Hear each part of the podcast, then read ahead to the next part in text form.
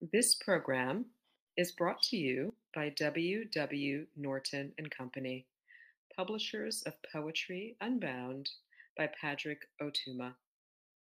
Now in paperback and featuring immersive reflections on 50 powerful poems.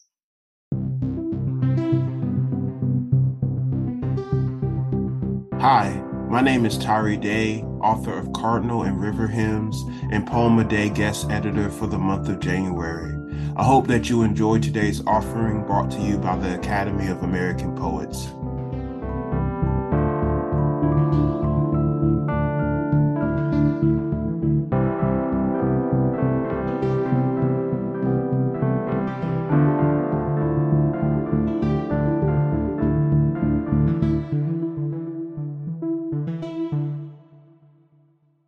After striving.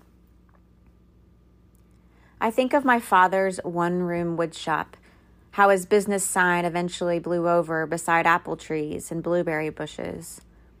At church, men would ask, Staying busy? He hated that question and kept adding logs to the stove and sanding doors. There was a time I'd stare at the grass in September and not think about the push mower. When work is over, I find his skin his hips metronome while rinsing plates like it's joy he's practicing. We relearn simple math like dance because how long have we been striving and what has work numbed? When my partner and I got together, the worst of the pandemic was over, and we were self admittedly training ourselves to let ease and joy back into our lives. Culturally, we're encouraged to work late live online, and pack optimal productivity into waking hours.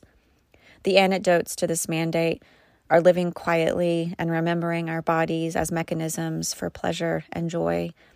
Like my father, who makes his living as a carpenter in an unmarked woodshop tucked behind an old orchard.